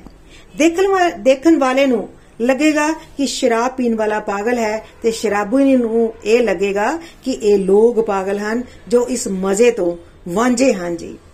ਤਾਮਸੀ ਵਿਅਕਤੀ ਨੂੰ ਉਹ ਸਭ ਕਰਨ ਦਾ ਮਜ਼ਾ ਆਉਂਦਾ ਹੈ ਜੀ। ਆਲਸੀ ਹੋਣਾ, ਸੁੱਤੇ ਰਹਿਣਾ, ਚੀਜ਼ਾਂ ਨੂੰ, ਕੰਮ ਨੂੰ ਲਟਕਾਉਂਦੇ ਰਹਿਣਾ, ਜਿਸ ਵਿੱਚ ਕਿਸੇ ਦਾ ਭਲਾ ਨਹੀਂ, ਬਲਕਿ ਨੁਕਸਾਨ ਹੀ ਨੁਕਸਾਨ ਹੋਵੇ। ਹਨਾ? ਉਹ ਕੰਮ ਕਰਨ ਵਿੱਚ ਉਸ ਨੂੰ ਮਜ਼ਾ ਆਉਂਦਾ ਹੈ। ਕ੍ਰਾਈਮ, ਲੁੱਟਮਾਰ, ਰੇਪ ਕਰਨਾ ਤੋੜ-ਫੋੜ ਤੋੜ-ਫੋੜ ਕਰਨ ਵਿੱਚ ਉਸ ਨੂੰ ਮਜ਼ਾ ਆਉਂਦਾ ਹੈ ਜੀ। ਉਸ ਨੂੰ ਮੰਦਰ ਵਿੱਚ ਪੂਜਾ ਕਰਨ ਵਾਲਿਆਂ ਨੂੰ ਪੱਥਰ ਮਾਰਨ ਦੇ ਵਿੱਚ ਮਜ਼ਾ ਆਉਂਦਾ ਹੈ ਜੀ। ਉਲਟੇ ਕੰਮ ਕਰਨ ਕਰਨ ਵਿੱਚ ਉਸ ਨੂੰ ਬਹੁਤ ਬਹੁਤ ਮਜ਼ਾ ਆਉਂਦਾ ਹੈ। ਸੋ ਸਾਤਵੀ ਖੁਸ਼ੀ ਵਿੱਚ ਸਭ ਤੋਂ ਬੈਸਟ ਹੈ ਸਾਤਵੀ ਖੁਸ਼ੀ ਸਭ ਤੋਂ ਬੈਸਟ ਹੈ ਜੀ। ਘੱਟ ਤੋਂ ਘੱਟ ਤੁਸੀਂ ਆਪਣਾ ਭਲਾ ਤੇ ਦੂਜਿਆਂ ਦਾ ਭਲਾ ਕਰਦੇ ਹੋ। ਹੈਨਾ? ਤੇ ਹੋ ਸਕਦਾ ਹੈ ਸੈਲਫ ਰਿਅਲਾਈਜੇਸ਼ਨ ਵੱਲ, ਆਤਮ ਪ੍ਰਤੱਖੀ ਕਰਨ ਵੱਲ ਅਟਰੈਕਟ ਹੋ ਜਾਵੋ ਤੇ ਨਾਲ ਨਾਲ ਜੇਕਰ ਤੁਸੀਂ ਡਿਵੋਸ਼ਨ ਕਰਨੀ ਸ਼ੁਰੂ ਕਰ ਦਿੰਦੇ ਹੋ, ਤਾਂ ਤੁਸੀਂ ਦਿਵਯ ਆਨੰਦ ਵੱਲ ਵੱਧ ਸਕਦੇ ਹੋ ਜੀ। ਰਾਜਸੀ ਖੁਸ਼ੀ ਵਿੱਚ ਆਪਣੇ ਮਟੀਰੀਅਲ ਲਾਭ ਲਈ ਕੰਮ ਕਰਦੇ ਰਹੋਗੇ। ਪਹਿਲਾਂ ਖੁਸ਼ ਹੋਵੋਗੇ, ਬਾਅਦ ਵਿੱਚ ਦੁਖੀ ਹੋ ਜਾਵੋਗੇ, ਤਾਮਸੀ ਖੁਸ਼ੀ ਵਿੱਚ ਆਪਣਾ ਤੇ ਦੂਜਿਆਂ ਦਾ ਨੁਕਸਾਨ ਕਰਨ ਵਿੱਚ ਮਜ਼ਾ ਆਵੇਗਾ। ਇਹਨਾਂ ਸਭ ਵਿੱਚ ਸਾਤਵਿਕ ਖੁਸ਼ੀ ਸਭ ਤੋਂ ਵਧੀਆ ਹੈ ਜੀ। ਸਭ ਤੋਂ ਵਧੀਆ ਸਾਤਵਿਕ ਖੁਸ਼ੀ ਹੈ, ਪਰ ਇਸ ਵਿੱਚ ਵੀ ਸੂਖਸ਼ਮ ਅਹੰਕਾਰ ਹੈ। ਜੇਕਰ ਉਸ ਤੋਂ ਉੱਪਰ ਉੱਠ ਕੇ ਪ੍ਰਭੂ ਦੀ ਭਗਤੀ ਦੇ ਆਨੰਦ ਵਿੱਚ ਖੋ ਜਾਵੋਗੇ ਜਾਂ ਖੋ ਜਾਵਾਂਗੇ, ਪਰ ਇਹ ਤਾਂ ਹੀ ਹੋਵੇਗਾ ਜੇਕਰ ਤੁਸੀਂ ਸਾਤਵਿਕ ਤੱਕ ਪਹੁੰਚੋਗੇ ਤਾਂ ਹੀ। ਸਾਤਵਿਕ ਖੁਸ਼ੀ ਤੋਂ ਬਾਅਦ ਤੁਸੀਂ ਦਿਵਯ ਆਨੰਦ ਵੱਲ ਵੱਧ ਸਕਦੇ ਹੋ ਜੀ। ਪ੍ਰਭੂ ਕਿਰਪਾ ਦੇ ਨਾਲ, ਗੁਰੂ ਕਿਰਪਾ ਦੇ ਨਾਲ ਤੇ ਆਤਮ ਕਿਰਪਾ ਦੇ ਨਾਲ ਹੀ ਇਹ ਹੋ ਸਕਦਾ ਹੈ। ਤੁਸੀਂ ਤਾਮਸੀ ਤੋਂ ਸਿੱਧੇ ਝਟਕੇ ਦੇ ਨਾਲ ਉੱਠ ਕੇ ਦਿਵਯ ਖੁਸ਼ੀ ਵੱਲ ਨਹੀਂ ਜਾ ਸਕਦੇ। ਹੈ ਨਾ? ਜਿਵੇਂ ਗੋਲੋਕ ਐਕਸਪ੍ਰੈਸ ਦੇ ਸਾਰੇ ਮਾਡਲਸ ਕੀ ਦੱਸਦੇ ਹਨ? ਡਿਸਟਰਕਟਿਵ ਟੂ ਡਿਵੋਸ਼ਨ ਹੈ ਨਾ ਡਿਸਟਰਕਟਿਵ ਟੂ ਡਿਵੋਸ਼ਨ ਕਰਨ ਨੂੰ ਕਹਿੰਦੇ ਹਨ। ਡਿਸਟਰਕਟਿਵ ਟੂ ਡਿਵੋਸ਼ਨ ਕਰਨ ਦੇ ਨਾਲ ਤਾਮਸੀ ਤੇ ਰਾਜਸੀ ਗੁਣ ਵਾਲਾ, ਤਾਮਸੀ ਤੇ ਰਾਜਸੀ ਗੁਣ ਘਟਦਾ ਜਾਵੇਗਾ ਤੇ ਹੌਲੀ-ਹੌਲੀ ਤੁਸੀਂ ਸਾਤਵਿਕ ਵੱਲ ਵਧਦੇ ਜਾਂਦੇ ਹੋ ਤੇ ਹੌਲੀ-ਹੌਲੀ ਕੁਝ ਸਾਲ ਲਗਾਤਾਰ ਸਤਸੰਗ ਸਾਧਨਾ ਤੇ ਸੇਵਾ ਕਰਨ ਦੇ ਨਾਲ ਦਿਵਯ ਆਨੰਦ ਵੱਲ ਵਧ ਸਕਦੇ ਹੋ। ਇਸ ਲਈ ਆਪਣੀ ਲਾਈਫ ਵਿੱਚ ਸਾਤਵਿਕ ਖੁਸ਼ੀ ਵੱਲ ਚਲੋ। ਗੋਲੋਕ ਐਕਸਪ੍ਰੈਸ ਵਿੱਚ ਕੀ ਕਹਿੰਦੇ ਹਨ?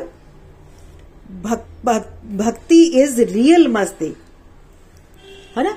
ਮਸਤੀ ਦੀ ਪਰਿਭਾਸ਼ਾ ਬਦਲਣ ਦੀ ਲੋੜ ਹੈ। ਆਪਣੇ ਬੱਚਿਆਂ ਨੂੰ, ਆਪਣੇ ਪਰਿਵਾਰ ਨੂੰ ਪਹਿਲਾਂ ਹੀ ਇਸ ਮਸਤੀ ਦਾ ਕਨਸੈਪਟ ਸਮਝਾਉਣਾ ਹੈ। ਬੱਚਿਆਂ ਨੂੰ ਕਿਹਾ ਜਾ ਸਕਦਾ ਹੈ ਲੈਟਸ ਹੈਵ ਫਨ ਹੈਨਾ?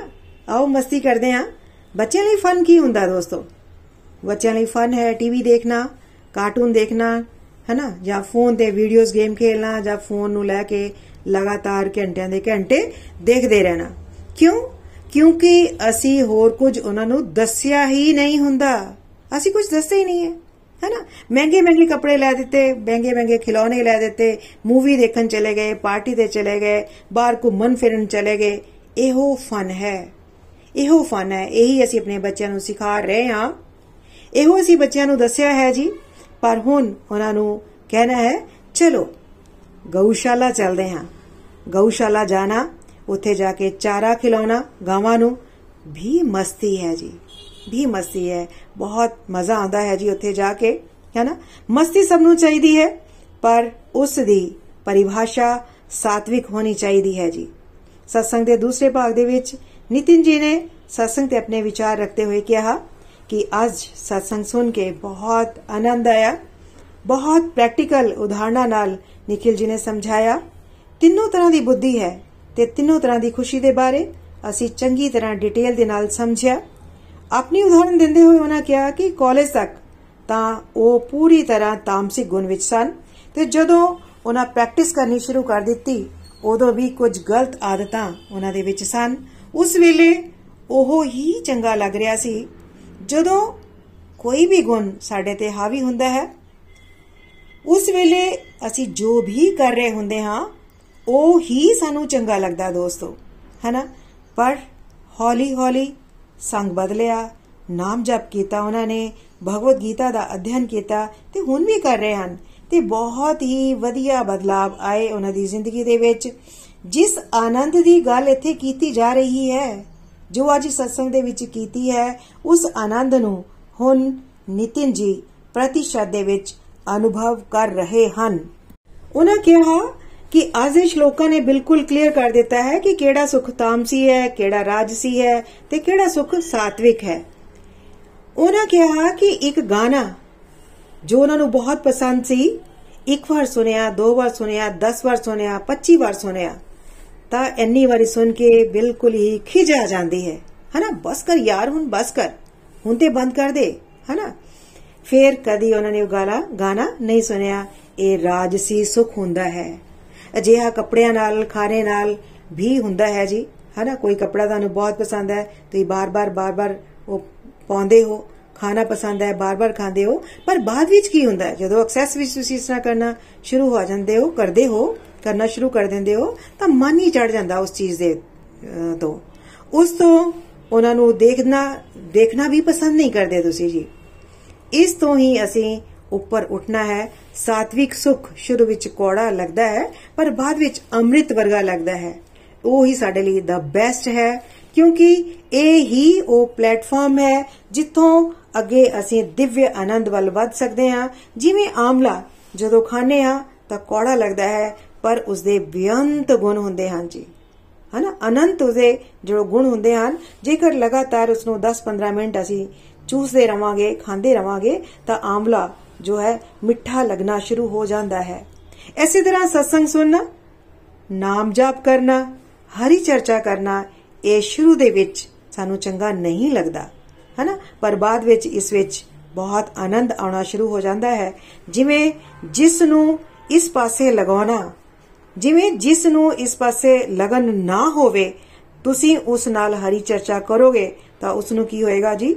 ਵਾਸੀਆਂ ਆਣੀਆਂ ਸ਼ੁਰੂ ਹੋ ਜਾਂਦੀਆਂ ਹਨ। ਜਾਂ ਜਾਣ ਗਿਆ ਹਨਾ? ਤੇ ਬਹੁਤ ਵਾਰ ਉਹ ਵਿਅਕਤੀ ਉੱਥੋਂ ਉੱਠ ਕੇ ਹੀ ਚਲਾ ਜਾਂਦਾ ਹੈ। ਨਿਤੀ ਜੀ ਨੇ ਕਿਹਾ ਕਿ ਉਹ ਵੀ ਸ਼ੁਰੂ ਵਿੱਚ ਜਦੋਂ ਨikhil ਜੀ ਉਹਨਾਂ ਨੂੰ ਭਗਵਦ ਗੀਤਾ ਪੜਾਉਂਦੇ ਸਨ, ਤਾਂ ਸੌ ਜਾਇਆ ਕਰਦੇ ਸੀ, ਸੌ ਜਾਂਦੇ ਹੁੰਦੇ ਸਨ। ਪਰ ਲਗਾਤਾਰ ਮਿਹਨਤ ਕਰਦੇ ਰਹਿਣ ਨਾਲ ਹੌਲੀ-ਹੌਲੀ ਸਤਸੰਗ ਦਾ ਨਸ਼ਾ ਹੋ ਗਿਆ।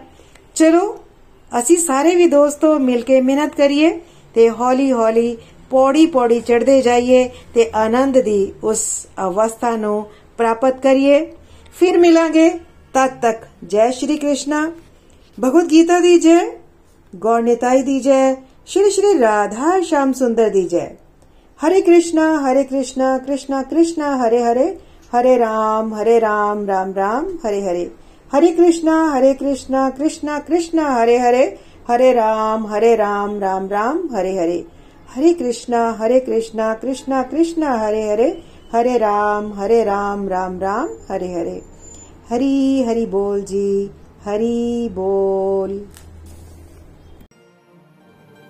ਗੋਲੋਕ ਐਕਸਪ੍ਰੈਸ ਦੇ ਨਾਲ ਜੁੜਨ ਲਈ ਤੁਸੀਂ ਸਾਡੇ ਈਮੇਲ ਐਡਰੈਸ info@golokexpress.org ਦੇ ਰਾਹੀਂ ਸੰਪਰਕ ਕਰ ਸਕਦੇ ਹੋ ਜਾਂ ਸਾਡੇ WhatsApp ਜਾਂ Telegram ਨੰਬਰ 7010268221 ਨਾਲ ਵੀ ਜੁੜ ਸਕਦੇ ਹੋ। ਤੁਸੀਂ ਸਾਡੇ ਨਾਲ ਫੇਸਬੁੱਕ ਪੇਜ ਜਾਂ YouTube ਚੈਨਲ ਦੇ ਰਾਹੀਂ ਵੀ ਜੁੜ ਸਕਦੇ ਹੋ। ਹਰੀ ਹਰੀ ਬੋਲ।